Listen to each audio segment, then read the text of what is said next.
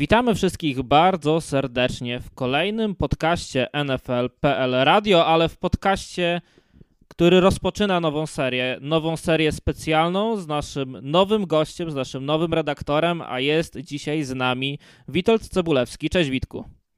Cześć, witam Was serdecznie. Witek to historia futbolu amerykańskiego w Polsce i ligi NFL, bo komentował wiele spotkań, widział wiele spotkań naocznie. E, był też e, ostatnio nawet na e, meczu NFL w Niemczech. Ten mecz szczególny, bo, bo z Tomem Bradym, jak się okazuje, to jedyny mecz Toma Brady'ego w Europie. No i właśnie z Witkiem rozpoczynamy serię podcastów, podcastów specjalnych związane, związanych z historią ligi NFL. Będziemy omawiać ważne wydarzenia, będziemy omawiać ważne miejsca, będziemy omawiać ważne stadiony i ważne daty. A dzisiaj e, podcast będzie miał podtytuł St. Louis. Miasto, które kocha futbol amerykański, miasto, o którym bardzo głośno jest w ostatnich tygodniach w związku z futbolem amerykańskim, ale nie w, nie w związku z ligą NFL.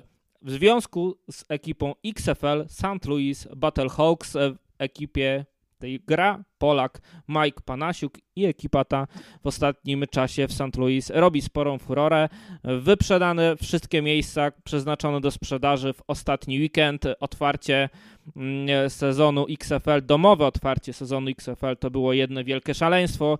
Mecz oglądało się fantastycznie, no ale właśnie Witku, to zacznijmy od tego. Oglądałeś też ten mecz, powiedz co czułeś jak widziałeś to co się dzieje na stadionie w St. Louis no trochę takie wzruszenie, bo ja mam też taki sentymentalny trochę e, stosunek do tego miasta, ponieważ e, no, miałem okazję tam być, wiele rzeczy mi się podobało mm, i e, no, było miło zobaczyć w tej samej hali, w której grali Rams, zobaczyć futbol, zobaczyć tych naprawdę kibiców pełnych entuzjazmu, bo no, warto powiedzieć, że no ja byłem jednych, pewnie jedną z nielicznych osób, które no nie była zbytnio zadowolona tym, e, co się stało w 2015 roku. Uważałem, że St. Louis zasługuje na to, żeby e, mieć drużynę w NFL, bo e, o tym jeszcze będziemy później mówić podczas tej naszej rozmowy, ale St. Louis miało łącznie cztery drużyny w NFL ale o tym, ale o tym będziemy mówić nieco później. Takie elementy, powiedziałbym, przypomnienia z e, tymi czasami Rams mi się narzucały, bo e, chociażby pierwszy touchdown e, na, obecnie w hali, która się nazywa The Dome at America Center, wcześniej Edward Jones kiedy grali jeszcze Rams. Mówię o tej późniejszej nazwie, bo też wcześniej to było TW Arena. To było dzieło Austina Prola, syna e, Rickiego Prola, który był członkiem e, tej drużyny e, mistrzowskiej ostatniej Rams 1999 roku. A jeszcze co ciekawe, nosi on numer 11 i pierwszy touchdown w tym spotkaniu, w tym obiekcie zdobył zawodnik z numerem 11, a ostatni touchdown dla Rams w ostatnim meczu w 2015 roku też e, zdobył e, zawodnik z numerem 11 i to był Iwonowski. No właśnie, i to jest też e, sporo tych nawiązań w ogóle podczas całej transmisji było do tego ostatniego meczu St. Louis Rams właśnie w St. Louis. By, byli też kibice w koszulkach Rams. Pojawiło się tych wspomnień z Ligą NFL naprawdę bardzo mnóstwo, ale też było od dłuższego czasu w mediach e, mm, jakby takie ciśnienie, też w samym mieście, że chcemy ten futbol, chcemy duży futbol, chcemy, żeby w końcu znowu o St. Louis futbolowo mówiło się w Stanach Zjednoczonych i robili bardzo dużo, by, by, te, by to wydarzenie zrobić jak największym. Finalnie w mieście okazało się to, to naprawdę czymś wielkim, ale no właśnie, St. Louis Rams nie wyprowadzili się z St. Louis nieprzypadkowo. Ja pamiętam, byłeś też na tym stadionie, więc opowiesz może o samej też samej konstrukcji tego stadionu, ale mówiło się o tym, że to jest jeden z najniebezpieczniejszych obiektów w NFL i coś trzeba z tym zrobić. Ale St. Louis Rams tego nie zrobili. Trzeba było się przenieść do Los Angeles. No to można powiedzieć, bardziej skomplikowana historia. Tam było wiele zastrzeżeń. Zastrzeżenie były też natury, powiedziałbym, jakościowej, jeśli chodzi o ten obiekt. To zresztą był pewien element umowy, który spowodował, że w ogóle Rams pojawili się w e, St. Louis w 1995 roku, czyli e, według tej umowy wówczas pomiędzy miastem a Georgią Frontier, która była e, właścicielką Rams, która przeniosła drużynę nawet nie z Los Angeles, wtedy tylko z Anaheim, bo w Anaheim w tych latach grali Rams, była taka umowa, że jakość tej hali żeby tak mówić w skrócie i nie wgłębiać się w szczegóły, będzie w pierwszej 20, w pierwszych 25%, mm, jeśli chodzi o jakość e, w stosunku do innych zespołów, czyli e, w tej pierwszej, e, w tej jednej czwartej tych najlepszych hal, jeśli chodzi o jakość, musi być ten obiekt, który no niejako mm, St. Louis dostarcza Rams. A z tym obiektem no, było sporo problemów. Przede wszystkim on miał takie wrażenie, i do dzisiaj takie troszkę wrażenie jest, że tam jest ciemno mm, ta jakość e, mm, odbioru tych spotkań nigdy nie była taka jak w tych innych domach, tak, tych e, obiektach, mimo tego, że ten dom powstał w, w latach 90., w połowie lat 90. Mm, druga sprawa. Że podobno jest... też wąsko tam było, też pojawiły się takie tak, informacje tak, tak. i zawodnicy nie, do, nie zdążali jakby wyhamowywać tego swojego Dokładnie. pędu i mhm. przez to pojawiła się, teraz już musiałbym zajrzeć do historii, ale jedna z kontuzji jednego chyba z biegaczy czy skrzydłowych, kontuzja kolana i to też bardzo mocno uderzyło jakby stowarzyszenie jakby zawodników powiedziało, że no kurczę, coś trzeba z tym zrobić, że tak to nie może wyglądać, bo ten futbol e, na tym stadionie jest po prostu niebezpieczny. Dokładnie, to był jeden właśnie też e, z kolejnych elementów. Kolejny element z kolei taki powiedziałbym społecznościowy, czyli e, to jest obiekt, który jest e, w downtown, w takim dość ściśle zabudowanym miejscu. Zresztą jakieś 15-20 minut od obiektu, na którym grają St. Louis Cardinals, o tym jeszcze będziemy pewnie mówić, dość takim ściśle zabudowanym. W tym miejscu nie było specjalnie takiego korzystnego i fajnego miejsca na ten tailgating, na świętowanie meczowe, przedmeczowe, pomeczowe. Oczywiście można było udać się w ten w kierunku tego parku narodowego, w którym jest słynny e, Gateway Arch, czyli ta brama do zachodu, e, czy też łuk gwiazdowy, jak to się e, u nas mówi. No i tam jest park, którym można sobie pewnie urządzić jakiś, jakieś małe świętowanie, no ale to też jest element tak zwanych parków narodowych, więc też nie można tam przesadzać, powiedziałbym, z, e, z pewnym folgowaniem sobie. Mm, no, ale też, e, co warto powiedzieć, ten stadion od tego parku dzieli no, taka dość ruchliwa um, droga, autostrada międzystanowa, więc e, no, nie jest to takie miejsce bardzo atrakcyjne i można powiedzieć przyjazne. Brakuje generalnie trochę oddechu, trochę miejsca tam w downtown St. Louis. No i te elementy no, w którymś momencie spowodowały, że mm, no, nie można było się porozumieć, że mm, właściciel Stan Kronki e, kupił działkę w e, Los Angeles. I zrobiło się zamieszanie, bo, bo nawet przy tym e, wspominałeś jeszcze przed startem jakby transmisji naszej, naszego podcastu, że miałeś okazję komentować ten ostatni mecz Rams w St. Louis i wiadomo było, że właściciel Rams kupił już tę działkę, ale jeszcze tliła się nadzieja, że może Rams będą w St. Louis. Może jeszcze tak, kolejny była, sezon. Była oferta na obiekt, który miał położone być około mm, e, no, no, jakieś myślę, że to mile dwie na północ od mm, obecnego obiektu, też nad rzeką Mississippi. E, no, bardziej położone bezpośrednio nad e, e, rzeką Mississippi, bo e, ten obecny oddziela, tak powiedziałem, od rzeki Mississippi właśnie ta autostrada międzystanowa oraz ten park, w którym jest ten słynny łuk. Ale ta oferta także przez NFL była potraktowana jako oferta niewystarczająca. Tam chodziło między innymi o to, że w tej ofercie była przekroczona kwota, którą NFL może dokładać do stadionów. Chodziło chyba o, tam była kwota w, w okolicach 100 milionów, którą można, którą NFL może dołożyć, a było założone chyba dwa razy tyle.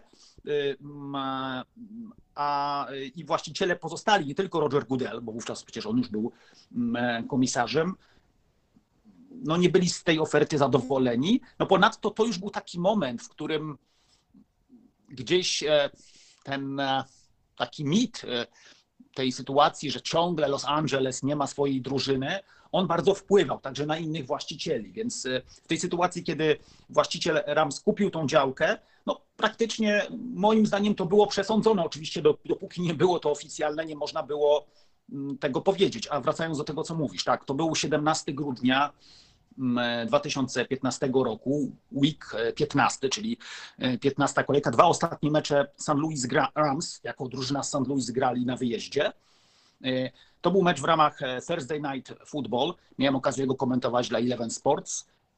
Mm, już przypuszczając, że to będzie ostatnie spotkanie, chociaż nie było to jeszcze pewne, bo wówczas ta oferta Mm, e, St. Louis jeszcze była w przygotowaniu.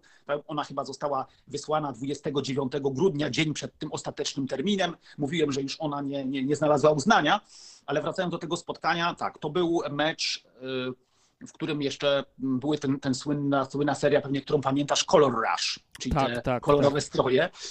Rams grali w takich żółtych, bardzo świecących e, koszulkach. Akurat jeśli chodzi o ten Color Rush, to zawsze się śmiałem, bo ja jestem raczej, powiedziałbym, taki pozytywnie nastawiony do tych wszystkich nowości. Często było tak, że kiedy wówczas komentowałem, komentowałem te mecze Color Rush, no to w mediach społecznościowych bardzo dużo osób zawsze krytykowało te stroje. Ja jakoś zawsze E, je broniłem, bo mam nastawienie raczej powiedziałbym pozytywne do nowości. E, a rozumiem też, że inni mogą mieć bardziej ostrożne i bardziej konserwatywne. Tak, to chyba był też taki element kolekcjonerski po prostu. Też jakby, żeby to, to wszystko rozbudować i ten czwartek też zrobić czymś wyjątkowym. No właśnie, ale 51 tysięcy ludzi. 51 e, tysięcy, chyba 200 było na tym obiekcie. Rams wygrali ten ostatni mecz e, u siebie z Buccaneers. Tam Case Keenum e, wtedy e, był rozgrywającym. On zagrał wtedy, pamiętam, nie chcę teraz skłamać, bo przecież nie o to tutaj chodzi, żebyśmy dokładnie cytowali statystyki z tamtych czasów, ale miał niemalże chyba perfekcyjny, perfekcyjny mecz. Niewiele tych podań, myślę, że poniżej 20. Z tego co do, pamiętam, to jakieś 3 lub 4 były nieudane. Bardzo dobry mecz to Dagerleya E, świetny mecz Trayvona Austina, o którym mówiłem, e, bo to był taki zawodnik, którego zawsze lubiłem ostatnio jako zawodnik w, bodaj w practice składzie Bills. Zresztą taka ciekawa kariera, bo to jest, to jest zawodnik z University of West Virginia, którego ja zawsze lubiłem. Zresztą w West Virginia grał z kolei z Gino Smithem. E, I Czyli... tam tworzyli taki fajny, fajny duet. Dokładnie tak, ale wtedy tego wieczoru, no wszyscy jeszcze jakby wychodzili z tego stadionu, nie wiedzieli jaka będzie przyszłość, no ale oficjalnie, jak się okazało po, po kilku miesiącach, drzwi e, stadionu na ligę NFL zostały zamknięte, na futbol amerykański zostały zamknięte, przynajmniej w tych, przy tych dużych wydarzeniach. No i rozpoczęła się batalia, bo St. Louis nie pogodziło się z tym, że straciło ligę NFL. Teraz wiemy, że próbuje jakby odzyskać trochę od ligi NFL, przynajmniej jakichś kosztów, by zmodernizować ten stadion. No ale jak, no, jak... Z tego co słyszałem, to między wieloma częściami tego sporu a NFL, bo chyba nie między wszystkimi, ale między, bo dlatego, że po stronie jednym, e, e, jeśli chodzi o tę batalię, jest e, wiele organizacji, więcej niż tylko miasto, a po drugiej stronie NFL. Między większością tych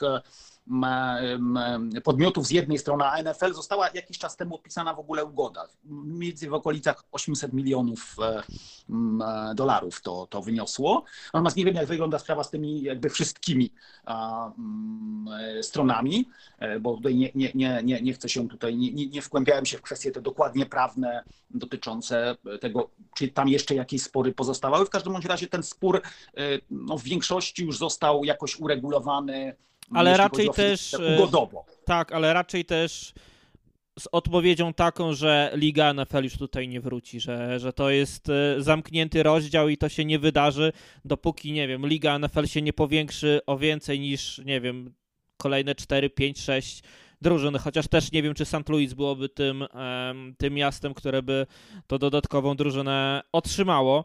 Natomiast y, to, co widzieliśmy w niedzielę, te 38 310 osób, e, czyli wszystkie bilety, które były przeznaczone do sprzedaży, zostały e, wykupione, to pokazuje, że miasto ma potencjał, jeśli chodzi o futbol amerykański i że kocha ten futbol. Dla ligi NFL jest to zamknięty rozdział, dla ligi XFL ten rozdział wydaje się być otwarty i kto wie, czy w przyszłym, e, przyszłym tygodniu przy kolejnych spotkaniach, bo St. Louis Battlehawks e, wygrało, e, wygrało swój mecz w niedzielę, czy nie zostanie otwarty jeszcze ten poziom wyżej, bo, bo teraz jakby ten najwyższy krąg stadionu został zamknięty. Przeznaczono tylko 38 tysięcy jakby biletów do sprzedaży, ale no kto wie, czy, czy właściciele jakby drużyny nie pójdą jeszcze dalej, no bo skoro tak wielkie zainteresowanie było już teraz i tak dobry odbiór jest tego wszystkiego w mediach społecznościowych, bo, bo widać, że ci ludzie nakręcają się sami sobą, tą atmosferą, którą tworzą i to tym... Yy, jak pomagali swojej drużynie podczas spotkania, to, to żywiołowość, ta żywiołowie, żywiołowość i ta fantazja ich mm, w tym przygotowaniu do spotkania, bo tam też były odpowiednie stroje, to pokazuje, że chyba jeszcze nie jest to zamknięty rozdział, jeśli chodzi o coś dużego w futbolu amerykańskim. Kto wie, może kiedyś jakiś bowl game, jeśli chodzi o NCAA, natomiast na dzisiaj Ligi NFL na pewno tam nie będzie i w najbliższym czasie, ale, ale to miasto, które kocha sport, Trochę już o tym wspomnia wspomniałeś. St. Louis Cardinals. E, paradoksalnie. Blues, prawda? Świetna drużyna hokejowa. Tak, ale paradoksalnie e, tutaj, jeżeli wpiszecie sobie na Facebooku czy w mediach społecznościowych, przynajmniej do niedawna jeszcze tak było, jak wpiszecie sobie Cardinals i porównacie St. Louis Cardinals i fanów Cardinals oraz Arizona Cardinals, to więcej fanów w tych mediach społecznościowych ma drużyna St. Louis Cardinals. Y, to jest chyba jeden z takich, no mówię, gdzieś tam przykładów, że, że tutaj baseball i ci Cardinals są więksi. Dlaczego są tak wielcy, Witku? No to jest drużyna w ogóle, y, powiedziałbym, historyczna. Należy do takiej, y, powiedziałbym, czołówki, jeśli chodzi o MLB. Mm, e, to, co ciekawe zresztą, e, e, mówimy o futbolu.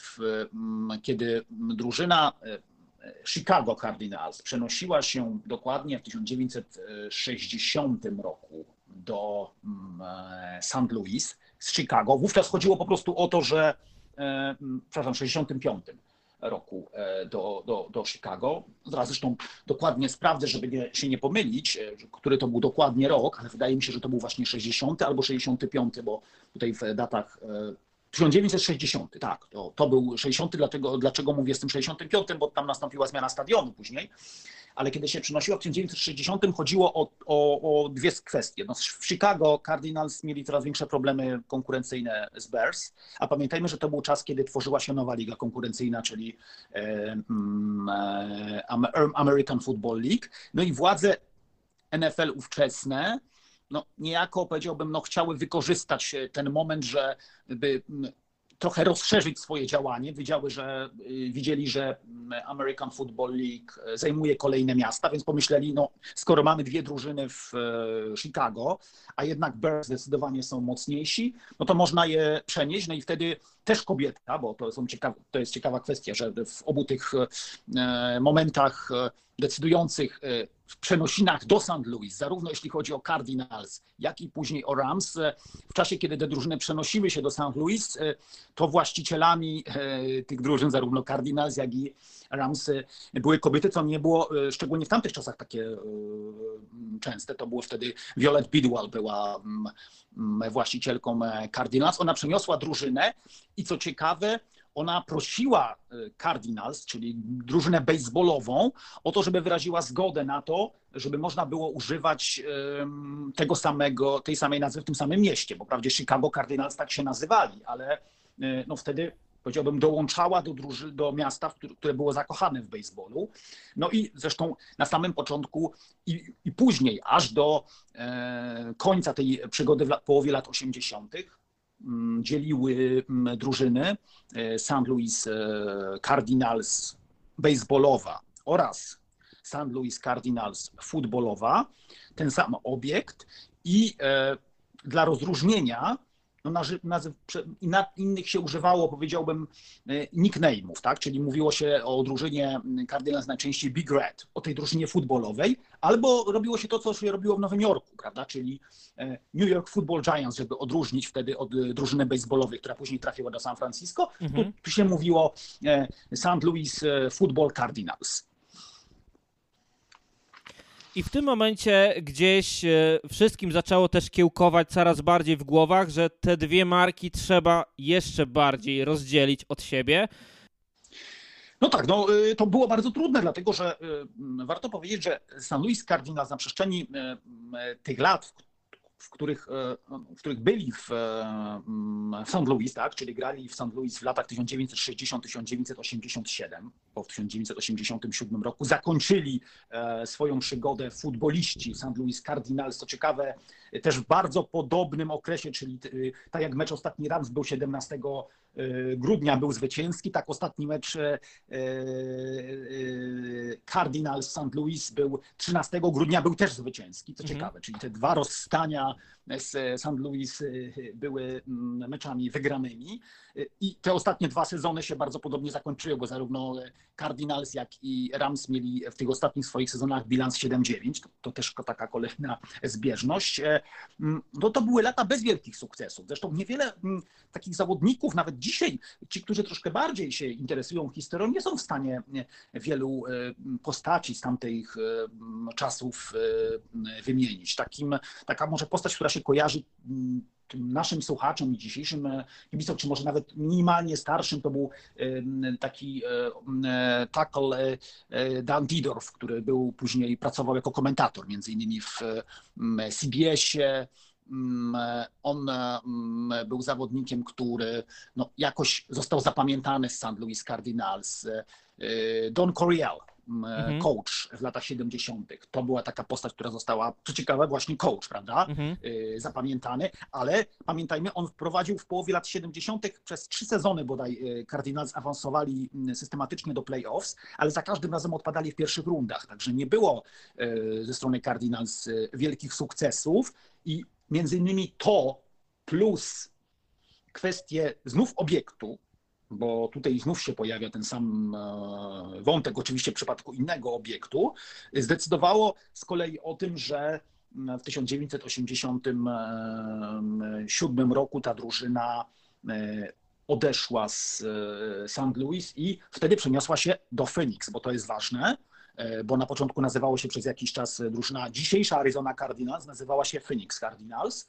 I zresztą to też jest ciekawe, bo przeniosła się, powiedziałbym, z pewnym nastawieniem, że tam od razu będzie obiekt zbudowany w Phoenix, a przez, długo, a przez długi czas e, grała ta drużyna w e, Phoenix na Arizona State University stadionie, czyli na stadionie w, Tem w Tempe. Więc e, mm, to też nie do końca te wszystkie ambicje, które wówczas spowodowały właścicielami Cardinals, zostały przy tej roszadzie, czyli przy tej zmianie miejsca na Phoenix e, zrealizowane, no ale fakt faktem, że e, St. Louis Cardinals, ta drużyna futbolowa zawsze była w cieniu, zarówno drużyny baseballowej, jak i drużyny mm, hokejowej. Tak, to były, tak, tak zdecydowanie no, tak. To była zawsze taka trzecia, trzeci zespół, jeśli chodzi o St. Louis. Tak. No i też, y, no później zresztą y, Arizona Cardinals ostatecznie znalazła się w Super Bowl i to też kilka lat później.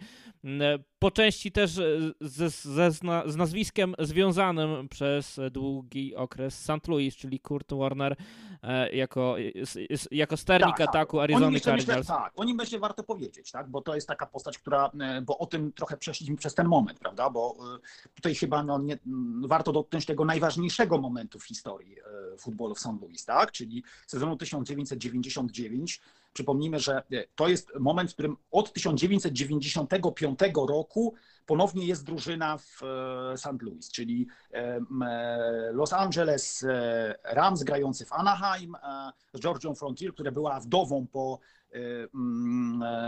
poprzednim właścicielu.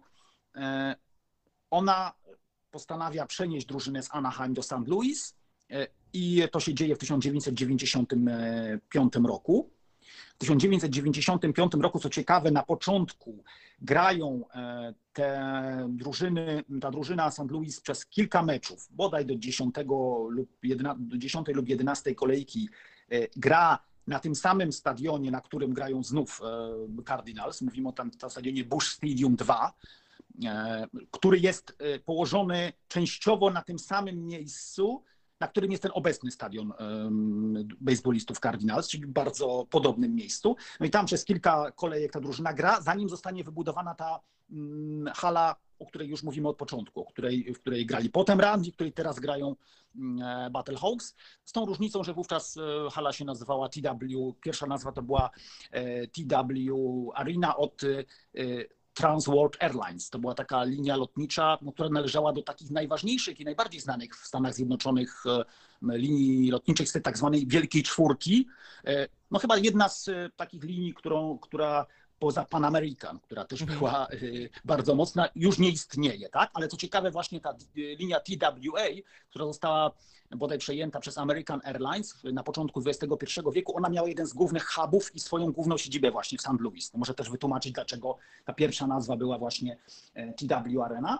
E, I tak, w 95 ta drużyna zaczyna grać, w 97 roku e, obejmuje ją Dick, Dick Vermeil i pierwsze dwa sezony są słabe, E, udaje się pozyskać przed tym trzecim sezonem, czyli przed 99 utalentowanego rozgrywającego, który też początek miał nie najlepsze swojej kariery, był wybrany w ogóle z dalekim numerem draftu, bo był wybrany e, z trzema dwójkami, czyli 2-2-2 e, Trent Green. Udaje się go pozyskać w dealu z ówczesnymi Washington Redskins. No i wydaje się, że to jest taki ważny moment, tak? że, że ta drużyna może ruszyć, że jest duża nadzieja. Trent Green właśnie ostatni swój sezon w E, Redskins ma taki dla siebie przełomowy, czyli jakby ma dobry sezon w Redskins, więc e, Rams w niego inwestują. Wydaje się, że wszystko będzie w porządku. No I nadchodzi trzeci mecz e, preseason, w którym grają z San Diego Chargers. No i postać, którą wielu może zna już bardziej z tych, powiedziałbym, trochę bardziej nowych czasów, czyli Rodney Harrison tak? gracz, e, który później no, wiele lat spędził w Patriots, e, Mitch w tej drużynie Brady'ego kilka razy, który wówczas grał w San Diego Chargers. E, w meczu preseason, bodaj pod końcówce drugiej kwarty, no, blicuje, tak? No i uderza bardzo mocno swoim kaskiem w kolano Trenta Greena, Trent Green upada. No Wielki huk taki... w wielu sercach kibiców Rams. Tak. tak. No i wydaje się, że jest koniec, prawda? Jest e, zawodnik, który ma, e, powiedziałbym, no niewielkie doświadczenie, którym jest e, Kurt Warner, który chyba w poprzednich dwóch sezonach miał chyba, nie wiem, łącznie kilka podań, nie wiem, dziesięć, gdzieś udało mu się jakieś kilka, mówię o sezonie no, zasadniczym. Nikt, nikt, nie oczekiwał od niego cudownych rzeczy. Wszyscy wiedzieli, tak, tak. kim on jest, że nie ma tego doświadczenia, tak jak mówisz, że tu nie może się wydarzyć coś, coś fantastycznego, że po prostu niech się to dzieje, co się ma dziać. No, musi grać, nie gra, ale, ale wszyscy byli po prostu zawiedzieni tym, że doszło do takiej kontuzji w takim nieistotnym wtedy spotkaniu. Tak. Tak, istotnym. To jest zresztą bardzo ciekawe, bo e, mówimy, mówisz o, mówimy o tym, e, tym to, był, to był trzeci mecz preseason, wówczas były e, oczywiście cztery mecze. Były tak, cztery mecze, tak. Jeszcze. A jeszcze był mecz Hall of Fame Game, czyli piąty dla niektórych drużyn. Tak, tak, tak. Natomiast to jest też bardzo ciekawe, że no powiedziałbym, można powiedzieć, że no niestety to się stało w trzecim, a nie czwartym, bo pamiętajmy, że mniej więcej rok wcześniej Tony Dungy, czyli późniejszy coach e, Indianapolis Colts, e, dzisiaj człowiek, który pracuje dla NBC, no uznana sława trenerska, wówczas e, coach Buccaneers. On rok wcześniej taką, powiedziałbym, świecką tradycję zainaugurował w preseason, że postanowił, że ten ostatni mecz to już będzie mecz, w którym starterzy odpoczywają, tak?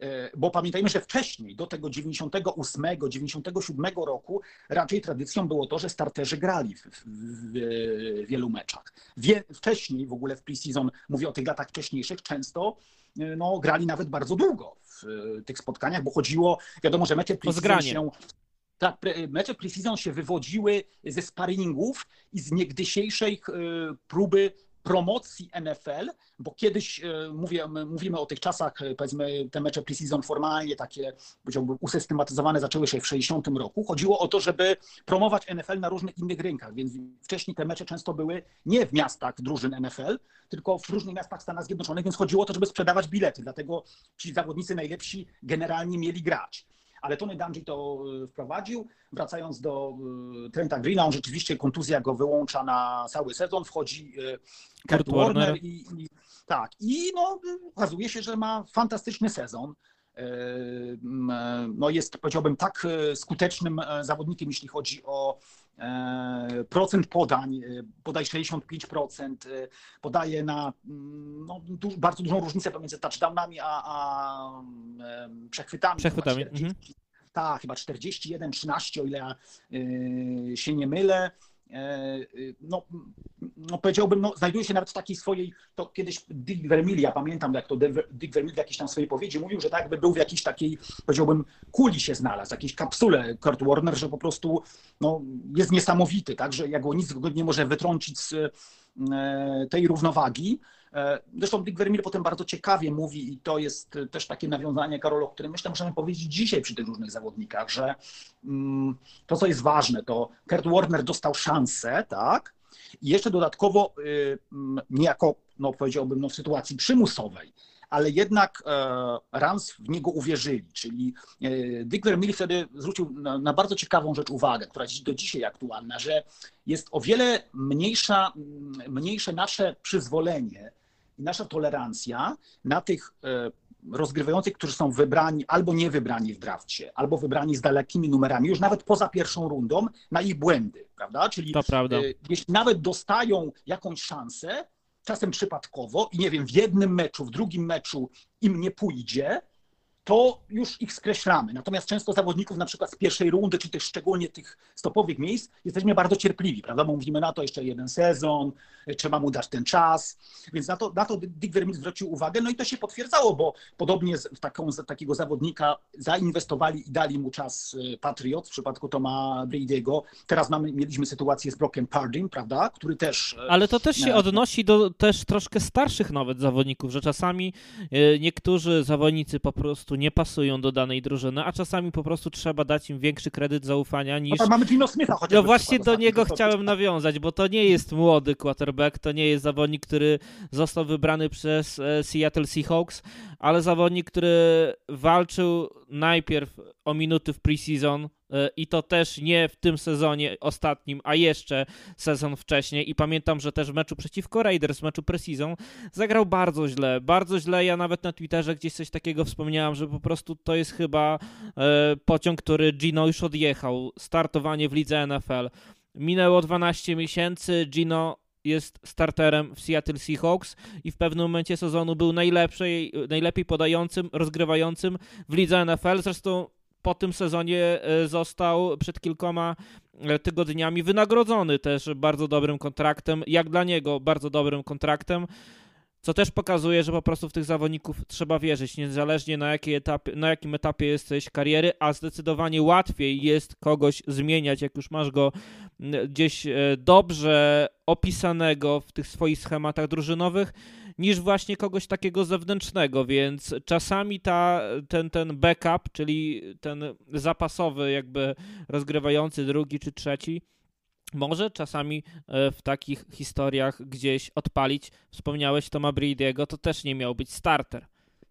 Tak, dokładnie masz rację, tak. I żeby też e, szybko już skracając tą sytuację, e, Rams mają świetny sezon, w sezonie zasadniczym 13-3, wygrywają wysoko pierwszą rundę, ale później zaczynają się schody, czyli ciekawa drużyna, która dzisiaj nazywana z racji swojej eksplozji ofensywnej The Greatest Show on Turf, z racji nawierzchni, która miała jako running backa Marszala Folka, jako takich e, efektownych e, receiverów, którego Holta, Isaaca Brusa, e, był ten wspomniany przeze mnie Ricky Pro, miała też fajnych cornerbacków, Toda Lighta, Dreblaja, który teraz jest niedawno został defensive back coachem w Lions, Jeffa Wilkinsa, takiego kickera, który był nazywany Money. Ona musi w tych ostatnich dwóch spotkaniach się sprężyć defensywnie, bo to są mecze, powiedziałbym, z niskimi wynikami. Ostatecznie no, w słynnym Super Bowl takie porównania się mi nasunęły w tym ostatnim Super Bowl, kiedy wiele osób mówiło, że to jest najlepszy.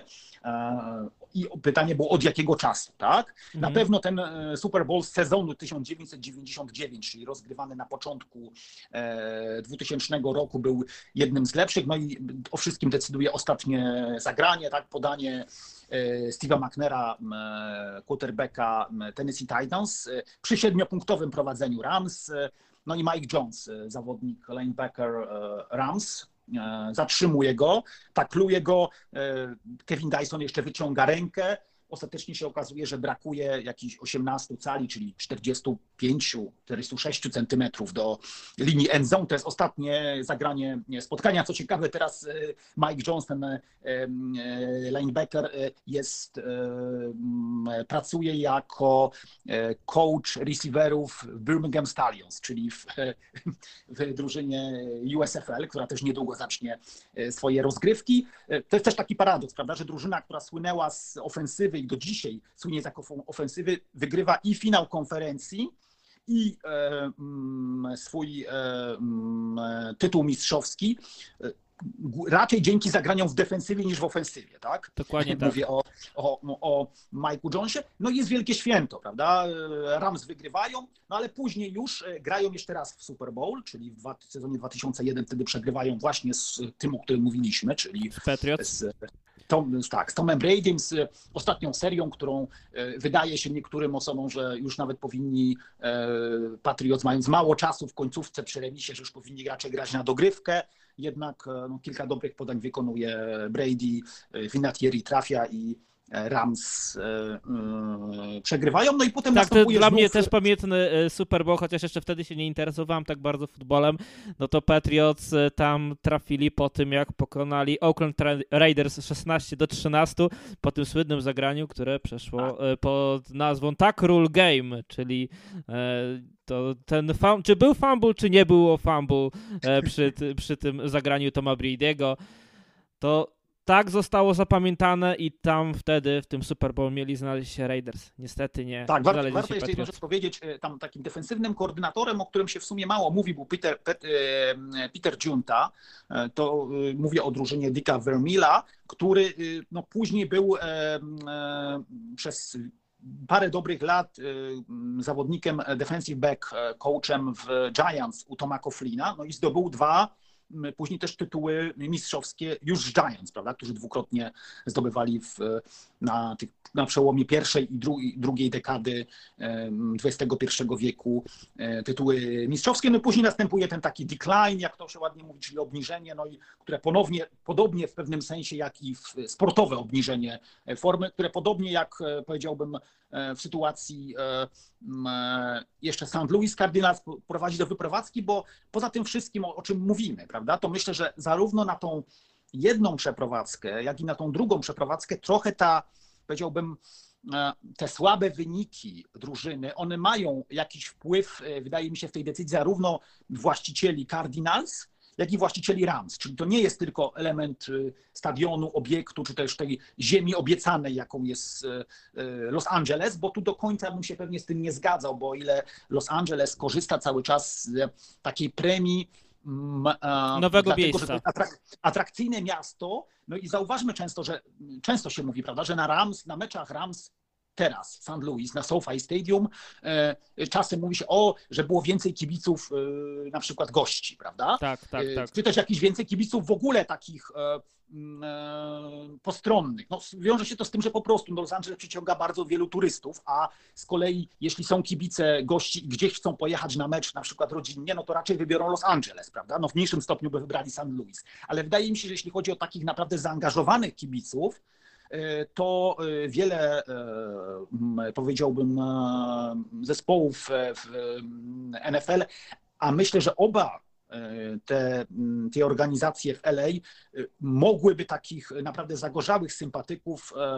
St. Louis pozazdrościć. Zdecydowanie tak. A jaka jest w ogóle, e, jak byłeś w tym mieście, jak wygląda demografia tego miasta? E, kto tam mieszka? Czy to jest miasto robotnicze? Czy to jest miasto, które ma czas na sport i na różne e, dodatkowe jakby zajęcia? Czy no właśnie, jak to, jak to wygląda? Jak, jak no to, jest tam... miasto, to jest miasto bardzo zróżnicowane, to jest miasto no, takie midwestowe. A kto odwiedza, kto odwiedza futbol amerykański w St. Louis?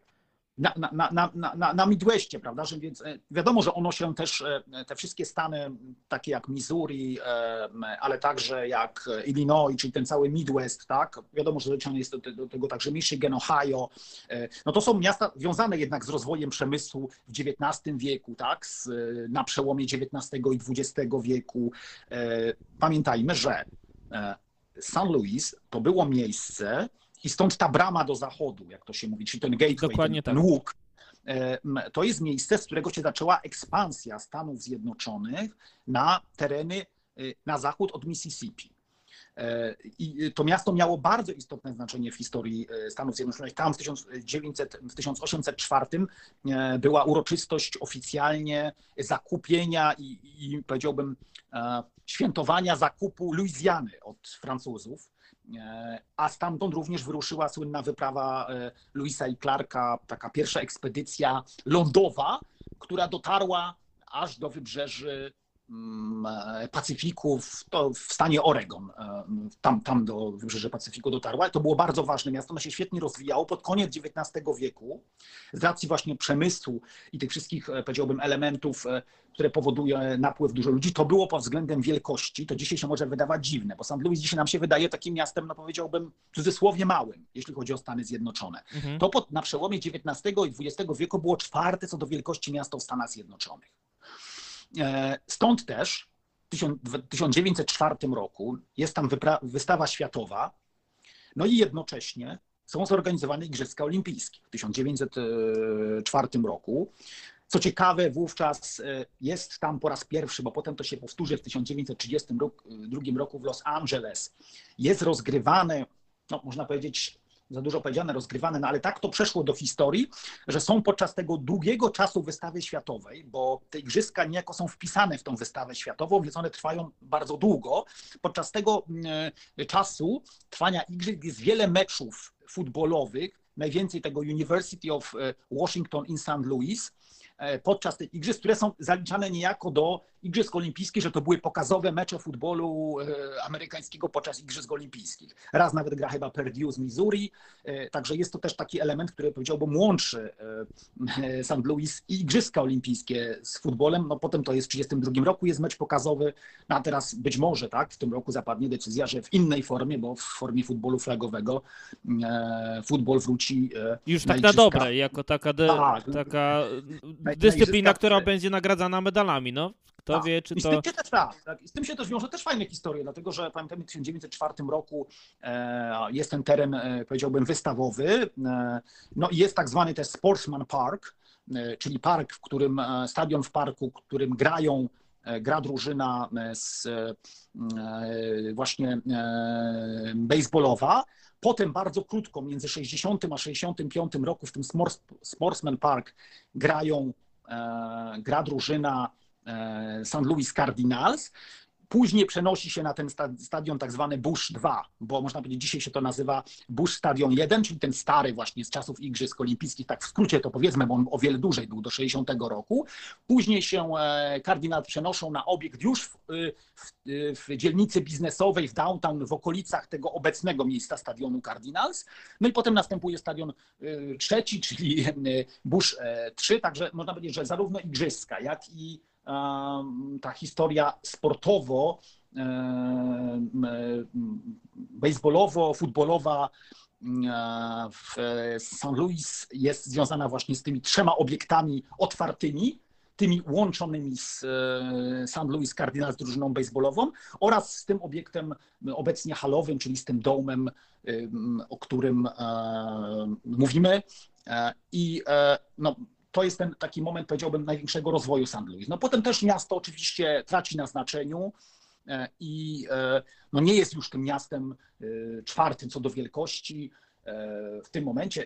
Bodaj to jest, jeśli chodzi o, o w okolicach tego, powiedziałbym, no 30 gdzieś pewnie miejsca, jeśli chodzi o Dokładnie tak. A powiedz, Witku, co się wydarzyło takiego w St. Louis, że w 2020 roku znalazło się na drugim miejscu w rankingu najbardziej niebezpiecznych miast w Stanach Zjednoczonych? E, czy to jest coś, co e, już jakby wykuwało się w przyszłości tego miasta, czy ta demografia tak bardzo się zmieniła?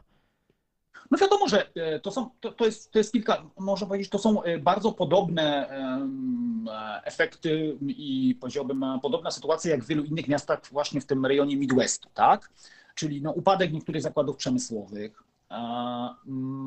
mniejsze, powiedziałbym, no i też jakby to powiedzieć, większe oczekiwania. Też wiadomo, że dzisiaj także w związku z prawda, mediami społecznościowymi, tym wszystkim, co się dzieje, prawda, no oczekiwania też ludzi w stosunku do swojego poziomu życia y, są zdecydowanie większe, no takie typowo po prostu problemy społeczne, tak, czyli większe y, oczekiwania ludzi, y, stosunkowo małe płace, bardzo duża liczba tych takich no, nieźle płatnych prawda, miejsc, które kiedyś były w przemyśle. Mówię o latach 50., 60., ale nawet tych latach powiedzmy 30. czy, czy, czy 20., można powiedzieć, no bo 30. to dopiero w końcówce e, i w czasie II wojny światowej, ona znikała. Powoli, powoli znikała, e, a e, o ile wcześniej, prawda, można było te wszystkie protesty jakoś lokalizować, tak, czyli można było je ograniczać, mówię to bardzo brzydko, to teraz wiadomo, że jakaś jedna iskra, tak, jest to wszystko przekazywane mm, bardzo szybko. Oczywiście do tego się nakładała też czasem, powiedziałbym, nadmierna gdzieś brutalność policji, jakieś poszczególne, e, e, powiedziałbym, ekscesy, tak? One tak jak wspominał, na... to, e, wspominał to dobrze, opowiadając też Łukasz Dudka, i jeśli chodzi o Chicago, że też jakby drobna jakby, no może nie drobna, jeżeli chodzi o skutek, ale jakby, że jeden zapalnik sprawił, że rozlało się to niesamowicie po całym mieście i było to bardzo trudne do opanowania. Tak jest, tak jest. No, y, i, i, I jakby to, to dotyczy wielu tych e, właśnie miast e, w tak zwanym, z tego tak zwanego tych e, stanów środkowych, tak? Mówi się pasardzy, prawda? Z racji tego, że tam wiele tych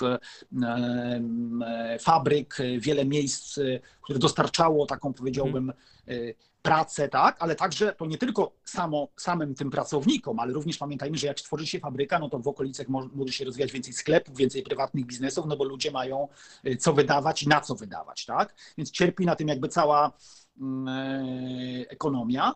Y, y, wracając do St. Louis, no to jest, to, te igrzyska to jest jedna rzecz, no i później w latach, w latach 60., 64, 65 jest zbudowany ten słynny Gateway Arch, bo to jest myślę rzecz warta do powiedzenia, prawda? Ten, ten słynny łuk, e, tam w środku jest kolejka. Brama na zachód. Tak, brama, brama do zachodu. Tam w środku, wbudowany w tą konstrukcję, jest w środku kolejka, więc miałem okazję też wyjechać na górę.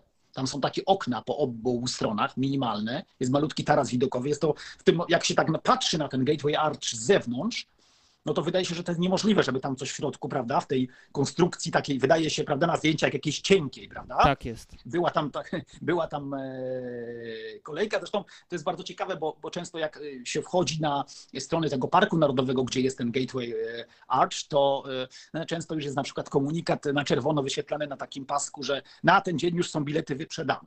Także cały czas jakby turyści odwiedzają St. Louis. Y, y, no jest to miejsce mm, też historyczne, to tylko powiem tak w skrócie, 192 metry ma, ma wysokości ta, mm, ten, ten łuk i naprawdę warto zobaczyć. Y, tak jak wspominałem, on jest otoczony parkiem, więc tam można sobie, powiedziałbym, zrobić piknik, kupić coś do, do jedzenia, więc myślę, że kibice na przykład, którzy będą jeszcze odwiedzali na przykład mecze Battle Hawks, tak, no mają potem fajne albo przed, albo po mogą, e, powiedziałbym, w fajny sposób później spędzić czas, no bo mniej więcej od, e, trzeba przejść pod tą drogą e, międzystanową, ale to jest mniej więcej od obiektu tego obecnego Battle Hawks, ale także od stadionu Cardinals to jest jakiś spacer, nie wiem, 15-minutowy, 20 maksymalnie, tak? W zależności od tego, kto jak powiedziałem, szybko się porusza, więc naprawdę bardzo serdecznie zachęcam do tego, żeby St. Louis zobaczyć i e, no, te elementy e, też powiedziałbym samemu poznać i zobaczyć, bo na miejscu, o którym mówiłem, tego pierwszego stadionu, czyli stadionu w Sportsman Park, gdzie zaczynali grać St. Louis Cardinals baseballowi. Tam jest takie teraz małe boisko, ale jest taka tabliczka, gdzie jest, powiedziałbym, no, napisane, że to był Sportsman Park, że tu grali Cardinals. Przez jakiś czas, mówię, przez pięć lat grali tam także futbolowi Cardinals.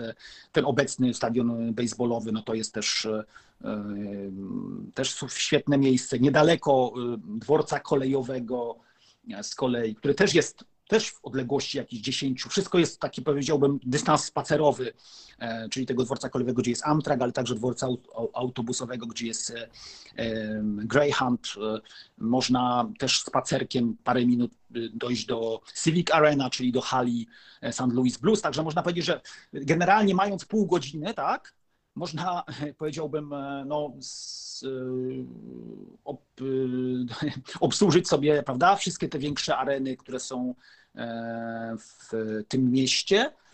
No i jeszcze jedna, myślę, kwestia warto powiedzenia, bo St. jeszcze pewnie z jedną rzeczą może ludziom kojarzy, czyli z słynnym lotem Charlesa Lindberga, pierwszym lotem, lot, pierwszym lotem samodzielnym nad Atlantykiem. Tak? tak w 1927 tak, tak. roku e, Charles Lindbergh przeleciał z Long Island do Paryża na mm, samolocie, który się nazywał Spirit of St. Louis. Wtedy Charles Lindbergh mieszkał w, e, w St. Louis. Społeczności też biznesmeni z St. Louis go wspierali. E, no między innymi takim głównym jego wspierającym był Albert e, Bond Lambert. To był, no, to też jest kolejny związek ze sportem, bo on był srebrnym medalistą golfowym z 1904 roku, bo golf po raz ostatni przed tym ostatnim powrotem był na Igrzyskach Olimpijskich właśnie w 1904 roku. Imieniem tego człowieka, czyli Alberta Bonda Lamberta, jest nazywane dzisiejsze, e, dzisiejszy port lotniczy w St. Louis. Tak, miasto też, które ma swoją polonijną e, jakby też historię, jest e, też spora Polonia, jest polski kościół, e, jest spora społeczność też w mieście, którą można gdzieś próbować szukać, znaleźć gdzieś z pewnością, z pewnością w mediach społecznościowych są odpowiednie gdzieś grupy. Mm, miasto bardzo ciekawe, miasto, tak jak wspomniałem, które też może już nie kocha tak sport jak kiedyś, ale, ale jednak dalej ten sport kocha i ma bardzo dobry sport, bo St. Louis no. Cardinals, tak jak wspomniałeś, to świetna drużyna baseballowa, St. Louis Blues to, to świetna drużyna hokejowa. E, no i teraz e, wrócił ten futbol w postaci XFL, ale jednak e, całkiem niezły. Jeżeli mielibyście ochotę zajrzeć do tego miasta, to, to z pewnością jest gdzie spojrzeć, nie tylko jeśli chodzi o te właśnie walory estetyczne, ale też i, też i sam, sam sport. Witku, tak kończąc tylko, jeśli ktoś chciałby przeczytać może jakąś literaturę o St. Louis, wyjeżdżając do tego miasta, czy mógłbyś coś polecić? Znaczy, polecę takich kilka rzeczy, można powiedzieć, e, być może nawet mniej związane z, e, w tym sensie, e, powiedziałbym, jakimiś takimi geograficznymi czy historycznymi elementami, chociaż o tym wspomnę, ale jeśli chodzi o książki, jest to na pewno jedna ciekawa pozycja, którą chciałem polecić, to jest w ogóle literatura fiction. No, znanego pisarza amerykańskiego, takiego, no, powiedziałbym, jednego z bardziej popularnych obecnie, czyli Jonathana Franzena, 27 miasto. Do czego to się odnosi? No bo mniej więcej no teraz to miasto właśnie jest 27 w Stanach Zjednoczonych, jeśli chodzi o wielkości, a kiedyś było czwarte, tak jak wspominałem. I tam, co ciekawe w tej powieści, bo to jest powieść luźno osadzona w e, tym mieście, ona opowiada o kwestiach związanych z oczywiście wymyśloną fabułą, w której jest walka o władzę w mieście wśród e, miejskich władz. E, I tam jest, wokół tego jest osnuta fabuła. Natomiast jeden z e, fragmentów tej powieści toczy się właśnie na Bush Memorial Stadium, czyli na tym poprzedniku obecnego stadionu, właśnie na meczu Big Red, czyli na meczu St. Louis Cardinals futbolowych. Więc e, jest tam taki fragment e, e, tej powieści. Na pewno to, co wspomniałem, jeśli chodzi, to jest jedna rzecz, czyli Jonathan Franzen 27 miasto, to jest książka dostępna w tym momencie, można ją w tych dużych księgarniach zamówić albo kupić. Druga rzecz, o której wspomniałem, że St. Louis było taką bazą wypadową do ekspansji Stanów Zjednoczonych na zachód, to bardzo bym polecał książkę W poszukiwaniu granic Ameryki, wyprawa Louisa i Clarka, Stevena i Ambrose. To jest o tej właśnie wyprawie, o której krótko powiedziałem, czyli dwóch oficerów amerykańskiej armii, e, kapitana e, Meriwethera Louisa i porucznika Williama Clarka. którzy jakoś zadaniowani przez ówczesnego prezydenta Stanów Zjednoczonych na początku XIX wieku, Tomasza, Thomasa Jeffersona, udają się w tą wyprawę, pierwszą wyprawę lądową w kierunku Pacyfiku, no, która powiedziałbym start i metę ma właśnie w e, St. Louis, czyli to jest też e, warte, myślę, przeczytania, jeżeli ktoś chciałby poznać niejako też, no powiedziałbym, zobaczyć, jak się rozwijała Ameryka, ale również e, no, zobaczyć, że, że to St. Louis odgrywało bardzo ważną rolę. No i jeszcze jedną rzecz można powiedzieć, taką no niejako ironiczną, zauważyć, że St. Louis w St. Louis jest brama do zachodu, prawda, czyli miejsce, z którego zaczynano zdobywać te zachodnie Stany, y, jeśli chodzi o Stany Zjednoczone, a na rzecz tych zachodnich Stanów St. Louis straciła dwie drużyny NFL. To, to prawda. Czyli największy kwiat y, Stanów Zjednoczonych, bo tak, no co tak, by nie tak. mówić, jak masz miasto, y, które ma dwie drużyny NFL, a teraz tej, tej ligi NFL nie ma, to jest pozbawione prestiżu, ale może nawet też trochę, może nawet to coś więcej, bo są miasta, które się starają i chciałyby bardzo to Ligę NFL przyjąć do siebie, a jeżeli ktoś ma te miasta, ma te drużyny, nawet dwie i obie traci, to musi to boleć bardzo. Tak, jeszcze, i jeszcze ostatnia rzecz, i a propos tego, co już mówiliśmy, bardziej właśnie mm, powiedziałbym, no, mm, związanego z tymi elementami e, architektury, o których wspominałem, czyli ten słynny, ta słynna brama do zachodu, Gateway Arch. E, jest e, taki dokument Gateway Arch Reflection of America. To jest film, który ja kiedyś oglądałem, który jest z telewizji dokumentalnej, natomiast ten film myślę, że dziś jest do obejrzenia na jakichś serwisach streamingowych. Na pewno też go można zamówić sobie na DVD. E, I to jest, myślę, bardzo ciekawa rzecz o budowie tego i o tym, jak e, sama ta budowla trochę odzwierciedla ogólnie społeczeństwo amerykańskie. O jednej rzeczy, Karol, jeszcze nie powiedzieliśmy, bo na samym początku mówiłem, że NFL e, miała w St. Louis cztery drużyny. No, były krótkie dwa epizody w latach 20. i 30. W 1923 roku grała w St. Louis drużyna St. Louis All-Star, a w 1934 roku e, w St. Louis e, grała drużyna Gunners. Więc takie też były związki e, NFL St. Louis jeszcze wcześniej przed II wojną światową. Tak, a teraz pozostała już im tylko Liga XFL. Okej, okay, Witku, myślę, że ta długa podróż po St. Louis dobiegła końca. E, przedstawiliśmy to, jak wyglądała, pokrótce przynajmniej, bo pewnie można byłoby opowiadać o tym godzinami, jak wygląda historia NFL i St. Louis, jak wygląda też struktura samego miasta i, i co w tym mieście warto obejrzeć. E, to koniec podróży do St. Louis ale za dwa tygodnie planujemy wrócić z kolejnym podcastem. Temat e, jeszcze będzie pewnie przez nas przemyślany. Może gdzieś podpowie nam któreś z ważnych wydarzeń, e, do którego miasta mamy się udać, a może do jakiegoś wydarzenia. E, za dzisiaj bardzo serdecznie Wam już dziękujemy. Ja nazywam się Karol Potaś, a moim współprowadzącym podcastu NFL.pl Radio, podcastu historycznego, części historycznej był Witold Cybulewski. Dzięki Witku. Dziękuję bardzo. Do usłyszenia.